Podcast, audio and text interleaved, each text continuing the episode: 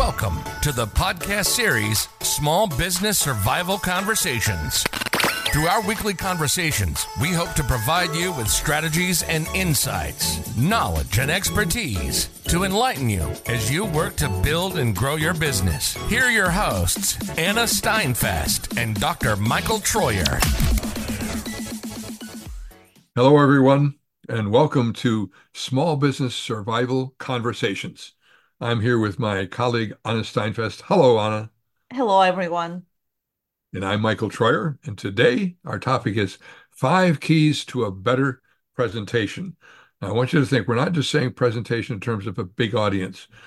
When you're talking to a person that you want to become a customer, that's a presentation. So take the word presentation broadly and narrowly. Five keys to a better presentation. Well, Michael, just to let you know that, like yesterday, I had to do a presentation for some of the services we provide. It's just suddenly.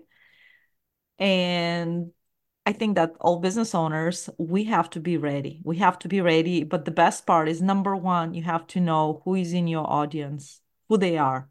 What do they really already know about you, about your service, about your products, and what are they hoping to learn from you? That's really important, that last one. What are they hoping to learn from you? I am guilty of something, and uh, Anna will be kind of not admit that she's seen this in me, but when I do a presentation, I pack the World Book inside that presentation. I take the Encyclopedia Britannica and Wikipedia and pack it in there because it's all so important. And I need to know what my audience already knows and what they want to learn from me and limit it to three items, perhaps, that I'm going to share with them that I think they don't know at this point and they'd like to learn from me. That's what I've had to learn. I'm still learning to do it.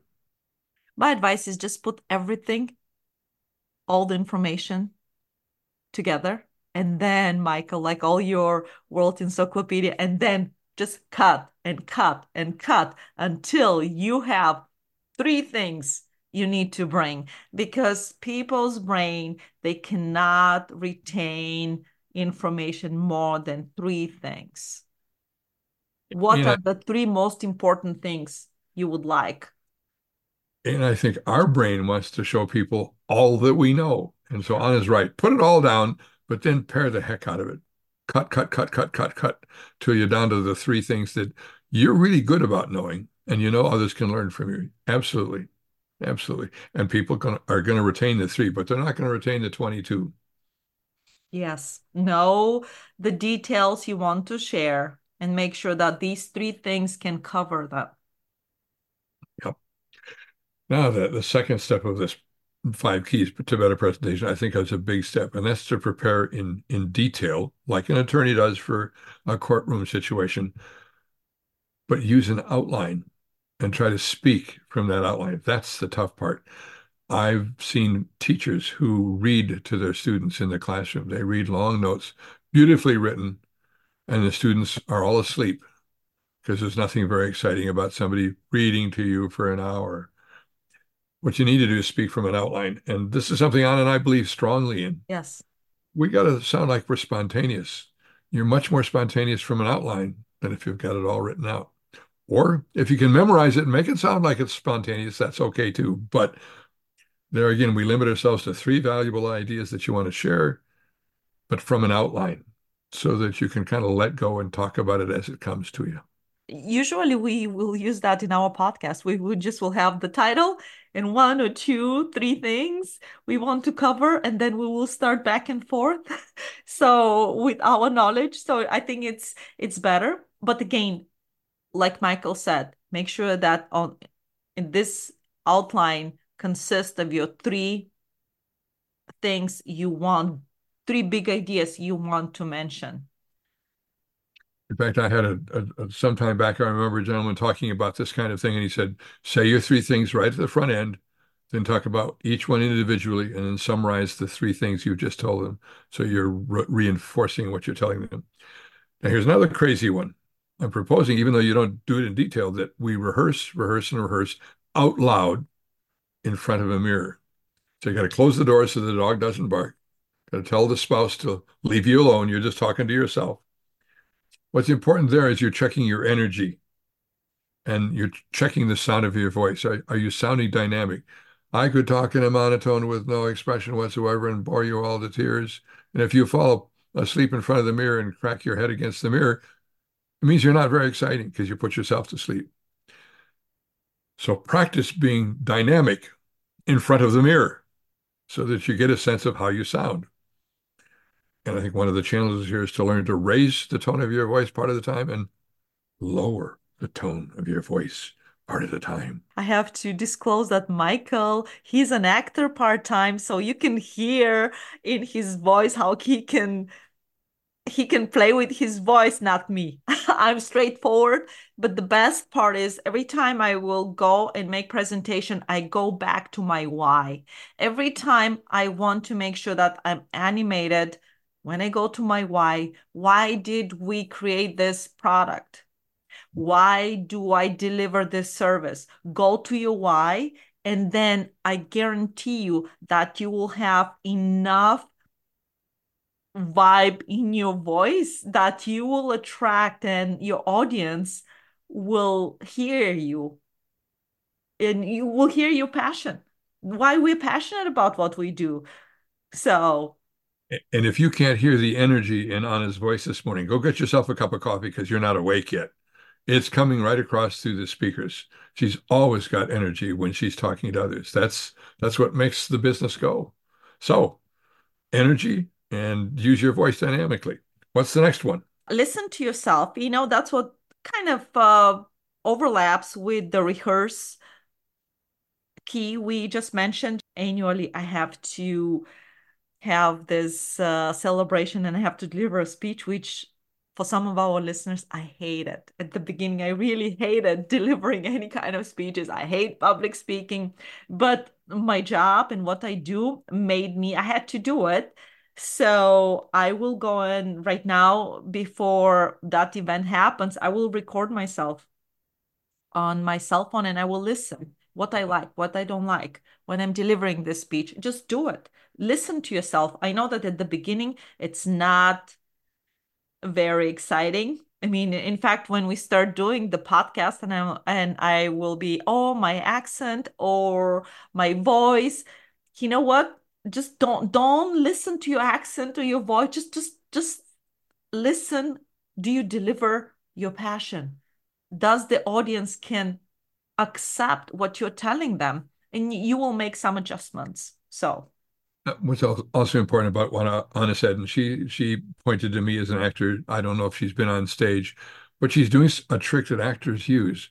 We often, in rehearsing a play, we put it all on our phone or our computer and we we have the other voices saying other lines and then we say our line in response to those voices.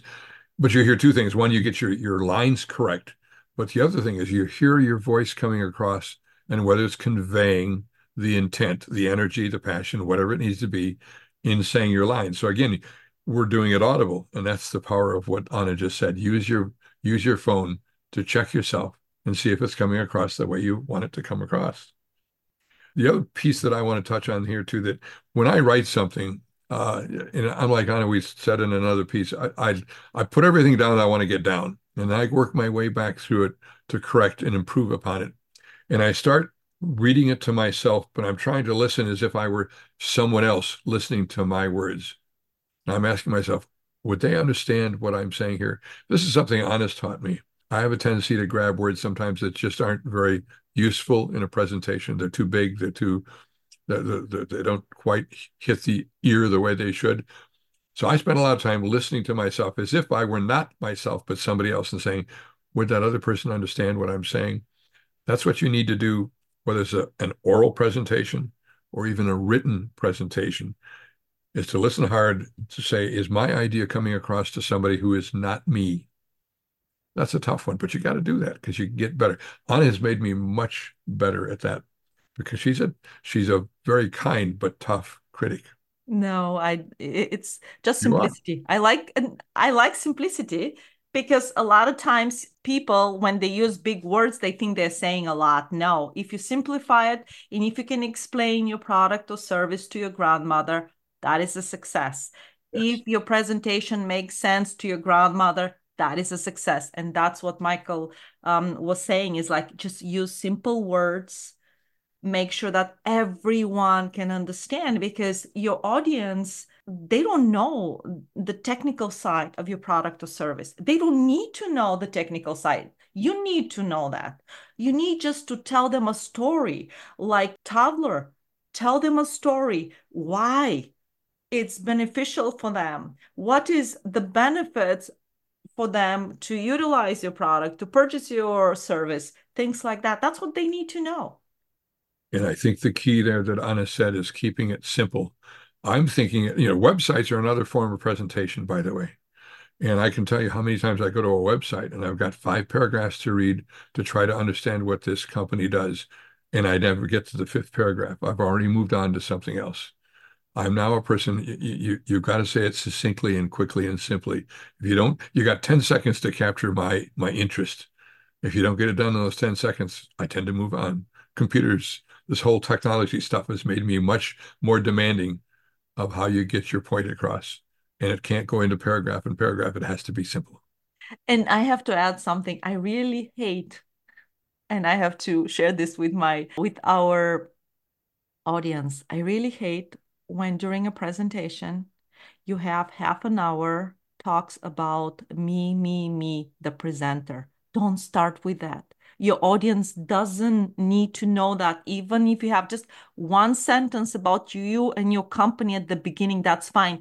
You can finish with why you are the best in this. They don't need to hear this. They need to hear how I going to solve their problem. That's why they even hearing you and listening to you on the first place. And sometimes even I catch myself on YouTube videos. Every time they start with this, I know that it's fashionable to have intro, things like that. Well, you know what? Seven seconds, I'm gone. I'm gone. So, right now, because of the society, the way we live, you tell me how at the very beginning you're telling me why it is beneficial for me. And then at the end, you will talk about your credentials and why you can do it. And in our podcast, Small Business Survival Conversations, we don't tell you anything about ourselves. It's important simply to get into our podcast. Wouldn't it be boring if the first five minutes of a 10 minute podcast was always about what Anna's done in her life and what I've done in my life? That doesn't that doesn't hold your attention. Absolutely, so Michael. Doing, and so the last probably, yeah, go ahead. I know that it's a little bit longer than our norm, but our uh, last key to a better presentation is always end up with the call of action. What is the next step? What more do you want to know about this idea? Here's where you go. Mm-hmm. Do it. Absolutely. So, Michael, can you recap for our listeners? Yes. All right. Know your audience and know what they want to learn from you. Then prepare uh, yourself. Uh, I like to use an outline, and then it lets me kind of extemporize around whoops there's that big word kind of say the words i want to say around that those that outline so that i don't have it all written out because i don't want to catch myself reading to people. Limit yourself to three valuable ideas. Rehearse rehearse rehearse especially the dynamic character of your voice your energy your passion. Listen to yourself whether in writing or in person to see how it's coming across. So that's part of rehearsal. And then always end with a call to action Folks, you need to know more about this. Here's where you go. Or act on this today, whatever it might be. Thank you for being with us. Thank you, Anna. Thank you, everyone. You've been listening to the Small Business Survival Conversation podcast. Make sure to like, rate, and review the show. And don't forget to join us next week for another episode. In the meantime, hook up with us on our Facebook group at Small Business Survival Tools and Tips. Till next time, thank you for listening.